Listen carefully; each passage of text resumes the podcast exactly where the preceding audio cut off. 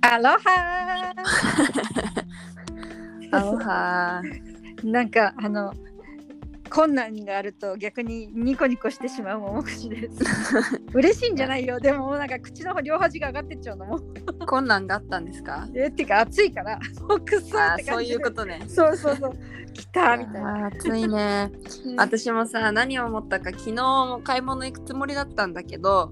何の買い物食べ物食べ物とか、えーっと、今、あの食器洗うスポンジがなくなっちゃったから、ああうそういうのとか必要なものをねあとは今週末にハロウィンがあるので日歩でうん何のコスチュームも考えてないからそういうのも買いに行かなきゃなとかうんうんいろいろこう買いに行くつもりでいたんですけど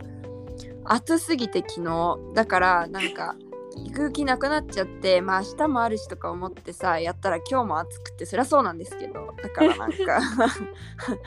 また家から出られなくなってずっとのれんのインスタあ頑張ってるじゃんらしくている。逆に私もいいねいいねしまくってるよしまくって る。いっぱい入ってると思ってそう今日すでにこの1時間で5、6個突破したよ。すごいね頑張って、頑張って、頑張あってますねの今までのやつ聞いて、それでうん投稿してってやって ます。まあ、丁寧だね本当に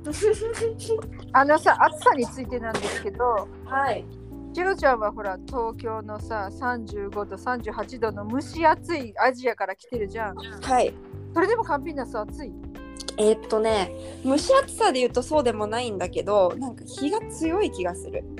当たると痛いみたいなそう、ムシムシするっていうよりもなんか、あの、その日の気が近いのかななんかわかんない けど、この、その、なんか違う意味で、なんかあんまりこう心地よくない暑さを感じてそうる。なんかさオーブンに入ってる感じなんだよねあ、そうそうそうそうローストされるそうそう感じそういう感じ。だかうらん結局外にいたくないって思ってしまう。うん日陰はだからそういう意味ではね、別にいられるんだよね。そうそうじっとりとかしないもん全然そううん、そう、そうなの。ただ日が痛いんだよね、胃が痛いんです。そうなんです。そうそれが悩みです。だまあそんなわけかでら日本の日本の夏の時もさしおちゃんはさ暑くて出られないとか言ってたのかなって思って、あ言ってましたね。言ってたんだあ無理だとか言って。でもほら、うん日本だと家の中クーラーがあったりとか、あのそこなんだよクーラーはこの国にさね朝晩いらないと思うとさ昼間クーラーないんだよねない。銀だ行から今私の家銀か行もぐらいしかないうんないから、でも別にまだ家回さなくてもできるんだよね、全然。あそんなにやっていけるんだ涼しいんだ普通。って感じうんうんただ外の方が暖かくて寒かった。要は日中のそのうんそう湿気ねあうん開けると肌寒いみたいな感じだったのが今度は日中の暑さが夜まで家の中にこもってるから、えっと、夕方って結うんう構ん普通に羽織物あった方がいいぐらいは寒いんだけどそれだけ家帰ってわっとするっていう感じ。あ結あ構なるほど家の家なんだなと思ってまあだから窓開けたりとかねそういうのやってやってれば全然いいそそううんあんまり家の中にことが多いので、窓を開けっぱないがゆえにそういうことが起きてるそっかそっかそううよねかなまあそうでさあのーまたね私バレエうんに襲われて違う人たちから、なんかこれ以上だって1週間って7日しかないんだよそうなんだどよこに入れるん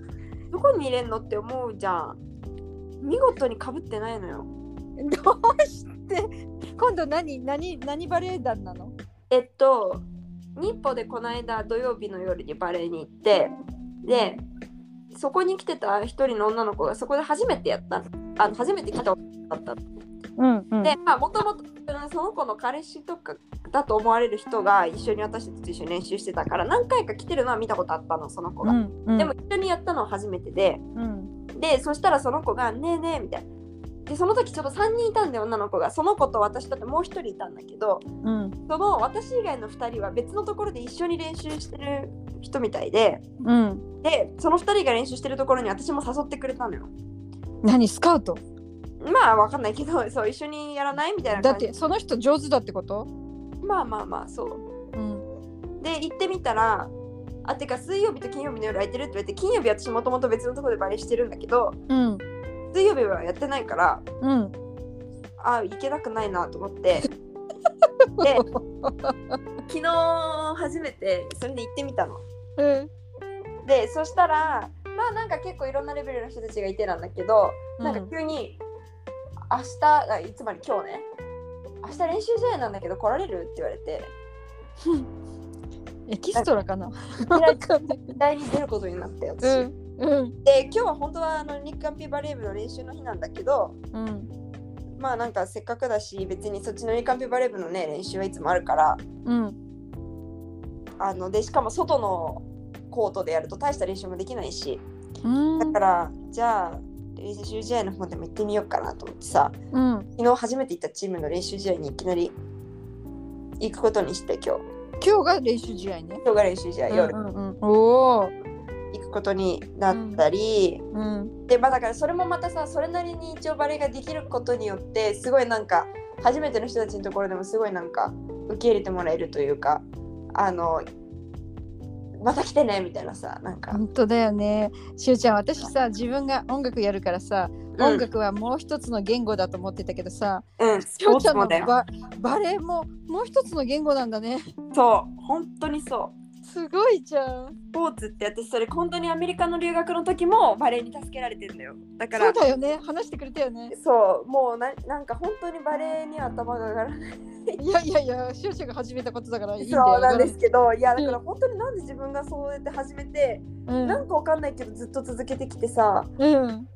まあ、これのためだったんかなみたいなぐらいの、ね、感じなんだけうど、んうんでしさゅらうにはうん昨日一昨日か昨日か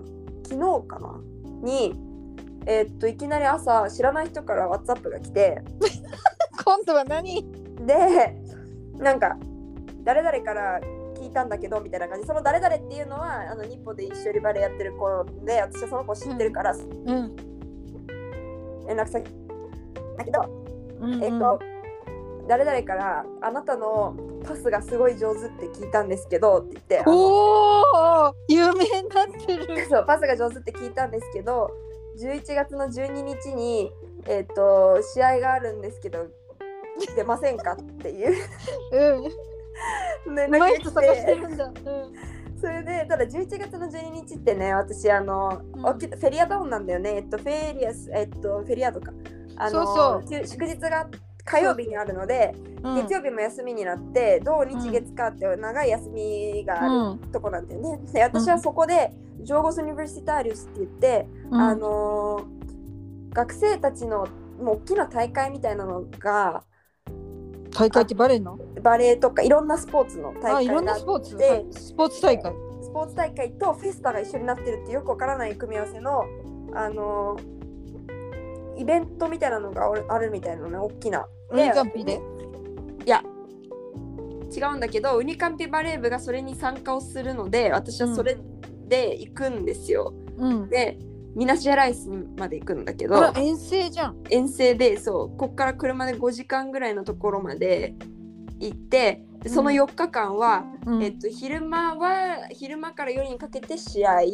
うんで夜昼間から夜にかけてフェスタうんっていうのを4日間あるみたいな 感じうんなんかどこまで耐えられるかみたいなレースなんですけ ど。体力勝負そうでなんかフェスタとだけに行く人たちはもうなんかテントに寝泊まりしてとか言って結構大変らしいんだけどあうのん環境がね、うんうん一応やっぱり選手の選手人だからたちはうんなんか小学校とかそういうところの教室をチームごとに割り当てられたりとかしてまだちゃんと寝られるようにはなってるらしいんだけど結局マットレスとか全部持ってかなきゃいけなかったりとかまああーなかなかに過酷なんだよね。そうだねそうでフェスタに参加したい人はさ結局4年のさフェスタにも参加するわけだしじゃあ寝ないで寝ないで試合みたいな試合やってみたいなそうのなんかどうなんのことやらなんですけど、うんそうそれに参加するその一日がかぶってるんだよねその誘われた試合の日にああそっだからちょっとそれには行けませんって言っ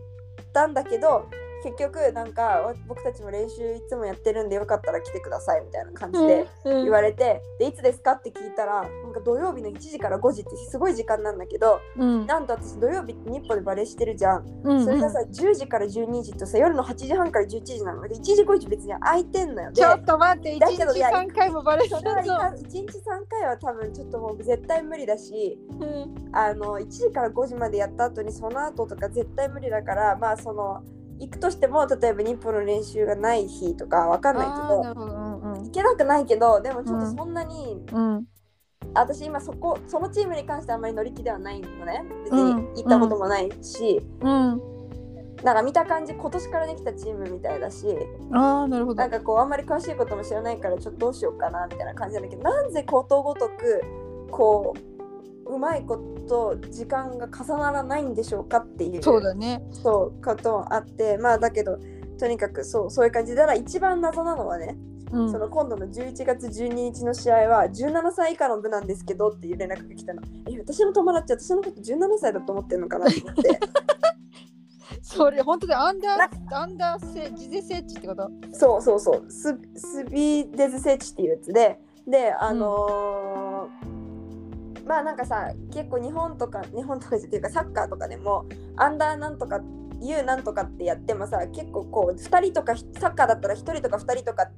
年上の人が出てもいいっていうこう例外のああ、枠ルールがああっるたりするか。ら特別枠うん。そそうれ。いうその枠として呼ばれてんのか知らないけどうんなんか17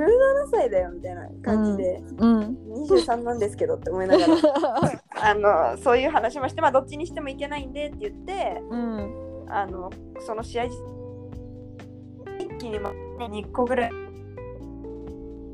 もうわなんかおさブラジルバレーあ実業団の選手の生活みたいじゃん。 一日何時間も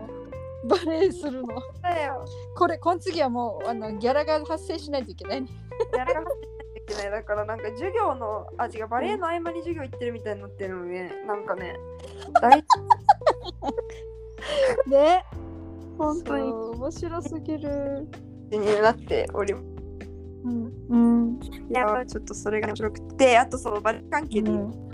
あのバレーボールって結構そのストラテジーとしあのそのローテーションがあるのを知ってるバレーボールってこう知ってるよ。サーブがさ、回るじゃない回ってくじゃうない、ん。うん。であれってそそうだよのそのポジションにいる6人の関係性っていうのがすごい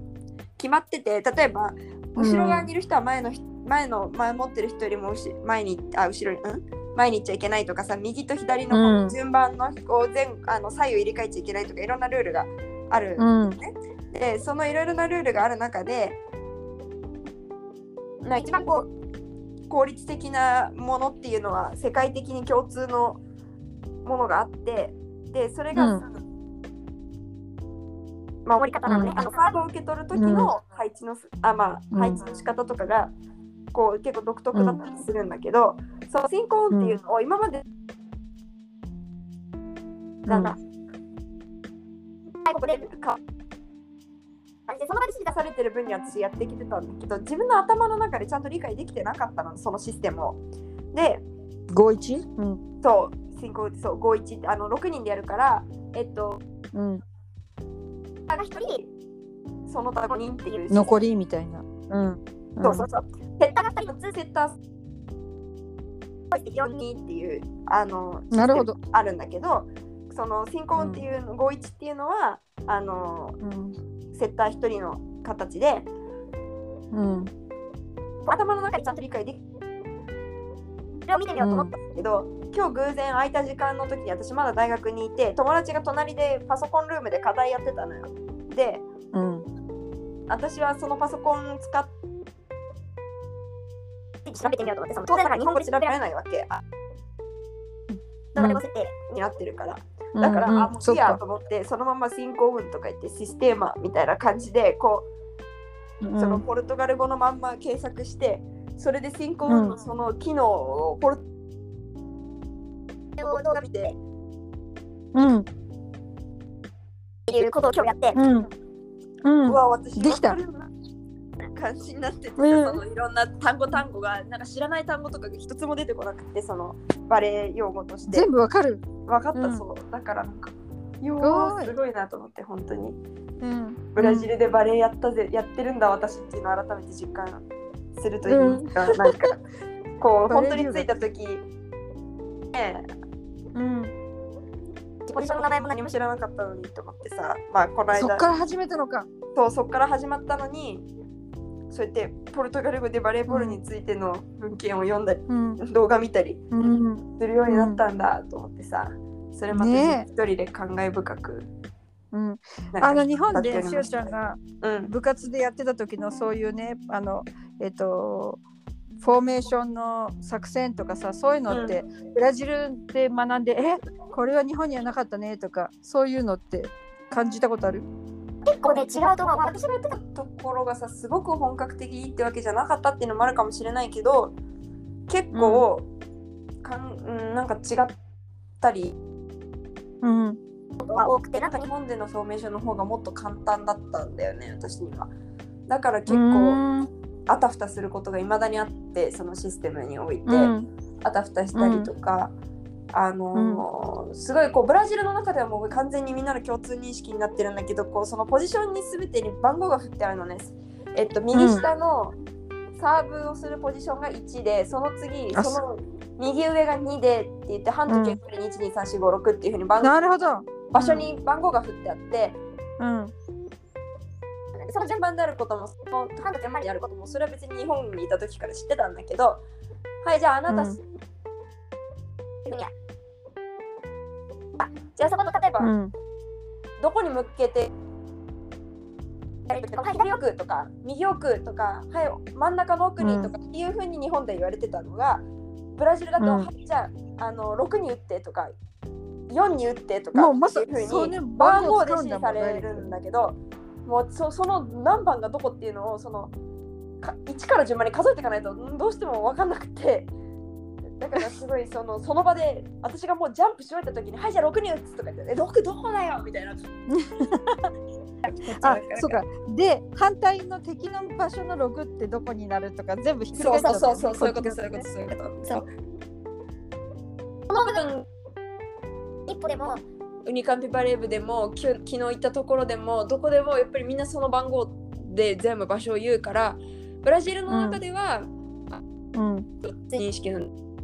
うんうんうんなんかそういうところで、なんか、やってきたバレエうん違うなって思う。うんうん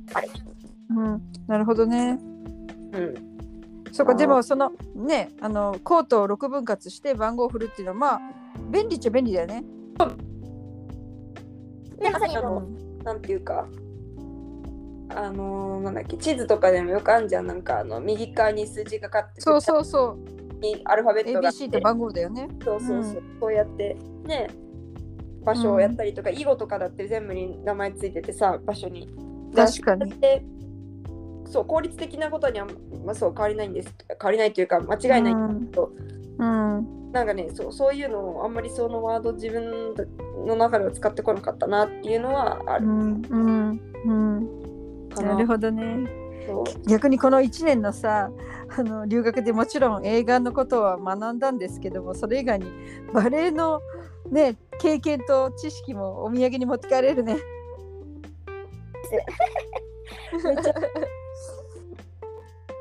だって本当にブラジルでバレエやってたなんて言ったらかなりみんなあの尊敬しの眼差しで見られちゃうかもよ。えブラジル結構日本でああのディフェンスの国そうだ よもう超有名だしそう女子バレエ強いしびっくりされるそうだよ。うんなかなかすごいうん それを選んだ自分には本当に感謝です。ねねえ、素晴らしいです。素晴らしいよね。うんあ今日さなんかそのことでいねうん。うん。まもう授業行って帰ってきたのそう言って帰ってきた。平気。うんえちょっとだけちらっとその話をねしようと思って別にブいいラジよルいいよいいよ大丈夫。経営してるわけあ、まあ、ブラジルもあのブラジルだけの話では全然ないんだけどあうの、ん。アルキアルキテクトーラオシチオっていう言葉聞いたことあるアルキテクトーラオシチオ建築でかん建築がその後ろの言葉分かんなかった。オスチオっていうので英語で言うホスタイルで、まあ、敵対するとかそういうような意味があって、で、うんえっと、どういうことかというと例えばあの結構さ公共の場っていうのは誰でも使える場所であるべきなんだけど、うんその例えばふあのホームレスの人とかそういう人たちが寝っ転がってずっとそこに座らないようにっていう風にすごく座り心地の悪いベンチをデザインしたりとかあの、うんこう空いているスペースをデコボコにしたりなんかボコボコにしたりとか、うんなんかそういうのを、えーアーキテクトラをしようっていう風に言うんだって。うんへでえ。今回そのポルトガル語の授業の時はそれについての発表をするっていうことになって、うんえっ、とその日本での状況とか東京でどうなのかとかそういうのを調べたのねうんでその時にすごく面白いなと思ったのはそのというか興味深いだね面白いというより興味深いと思ったのはそのポルトガル語ではさっきというようにアルキテクトゥーラ、えっとアーキテクチャ英語で言うねうんからこう建築物として考えられててそれがまああの敵対する要はその全員にとって心地いいものでないっていう、うんそういう名前が付けられているわけだけど、うんそれをじゃあ日本語で、ね、例を探すにあたってうん日本あというか東京での例を探すにあたってこう例日本語でそれを何て言うかを調べる必要があったわけよ。うんで日本語で調べたら何て出てきたかっていうと排除アートって出てきたの。排除の大丈夫。アあートしん。そうう。で、まあ、排除っていう部分はそのさっき言ったオスチューってね、まあホそスタイルのままだね。その敵対とかそういった意味に、まあ、対応はするんだけど日本では建築っていうかアートなんだよね。で、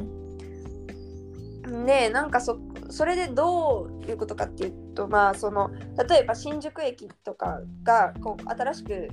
なったりした時に新宿駅の地下通路とかがはい。結構その空いてるスペースのところに謎のオブジェみたいなのができて、うんえっと斜めすごい斜めのオブジェだったりとか、うんあとはこう座れるようにボコボコ円柱があの10個ぐらいこう地面から生えてるような感じでねあるんだけど、その座るところがてっぺんが平らじゃなくて、あの球状になってる半球状にこう上が丸くなってたりとかするの。だから、ちょっと人を待つ時に座るとかそれぐらいだったらできるんだけどそこにこううん長いすることはうん、うんできないような作りになっているんだよね。なるほど。うん、でそういうのを見た時にそれはそのあの排除的なものっていうその、えー、とそれらを作った人たちけん、えー企画し計画した人たちの思惑考えは、そういった長居する人たちをうん排除するっていう目的があるわけだけど、うんそれを見た普通の人たちが何を思うかって言ったら結構さ日本の人たちってうん、なんだかこうよくわからないけどこれよくわからないものに対してあアートだねって言ったりとかって結構する傾向があると思うんだよね。なんかこうアートっていうのは必ずしもみんなが何かなんだか何それが何かを、えー理解する必要はないけどな,、うんん、なんだかわかんないけどあこれはアートだみたいなそういうこう、うんアートってある意味ちょっと便利なワードになっている まあ部ね。分があって、でそのそういうちょっとモダンなアートになるとうんそれだけでちょっとその空間のイメージが良くなったりするんだよなんかこうよくわかんないけどすごいおしゃれってこと？彼だからなんかこの空間ちょっと素敵みたいなそういう風にうんなるんだよねだから本来の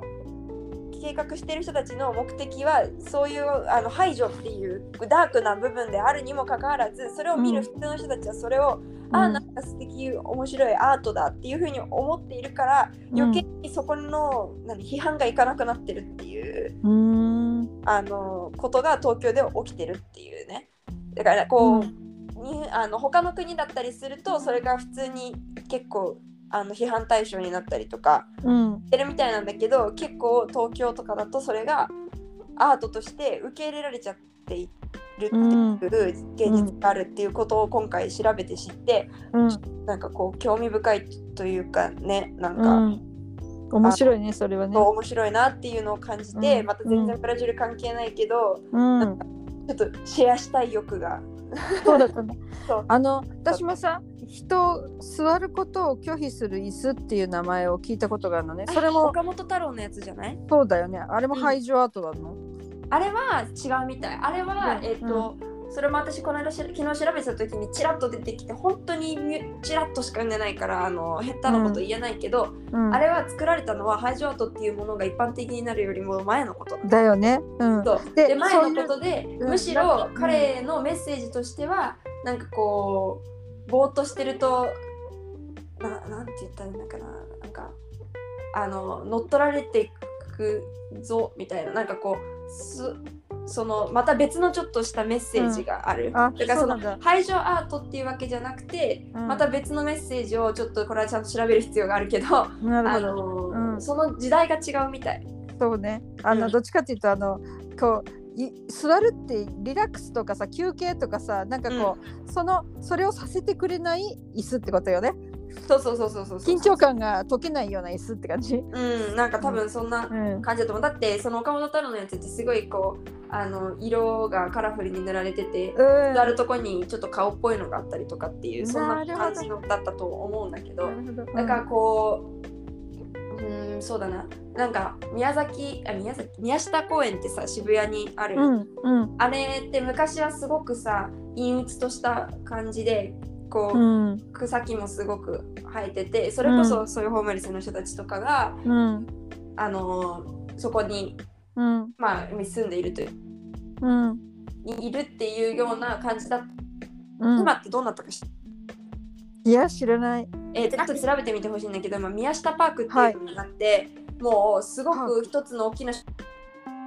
モールみたいな感じになってるの。へえになってでて、で、で屋上はすごくこう緑を残した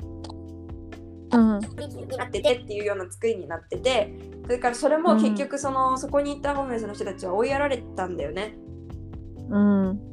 えー、とそういったところにこうベンチとかももちろん今新しくなった時に置いてあるんだけどそれがすごくうん網網のあのフェンスでできたフェンスの生地でできたような素材でできたようなベンチだったりとかしてこうとてもとてもそこで寝っ転がる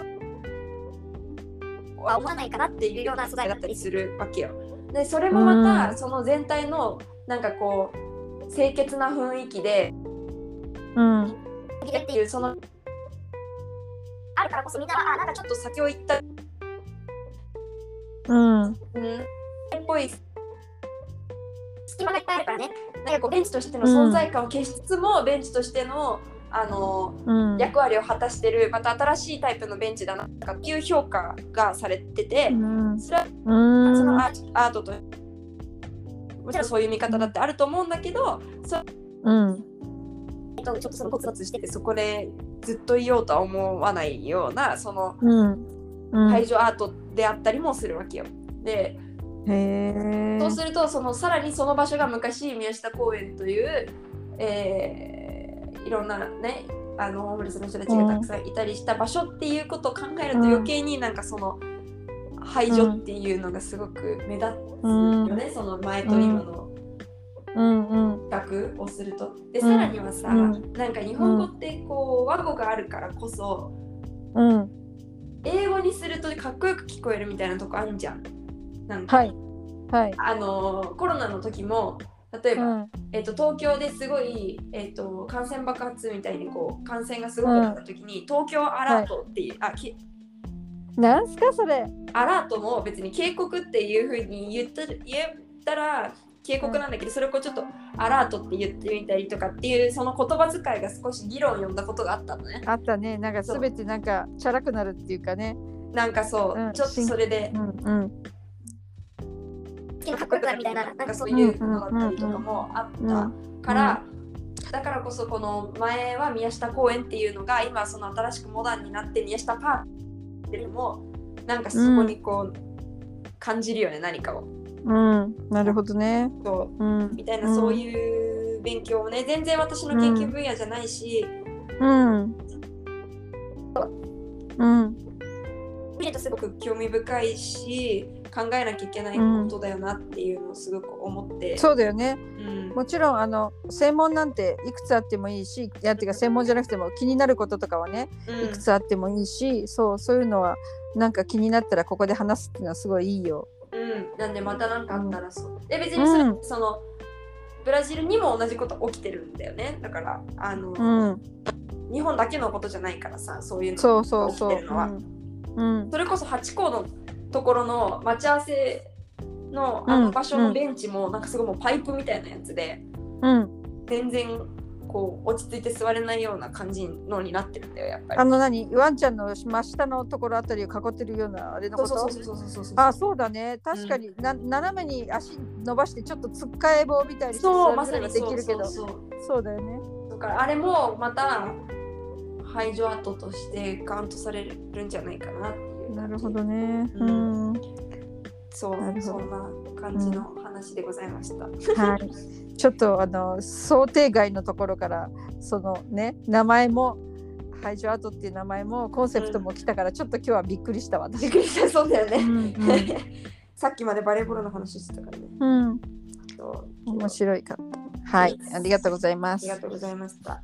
はいそれでは今日は長々とお話しましたが楽しかったです、楽しかったですそれではまた明日ももくしでしたネギ塩でしたささよなら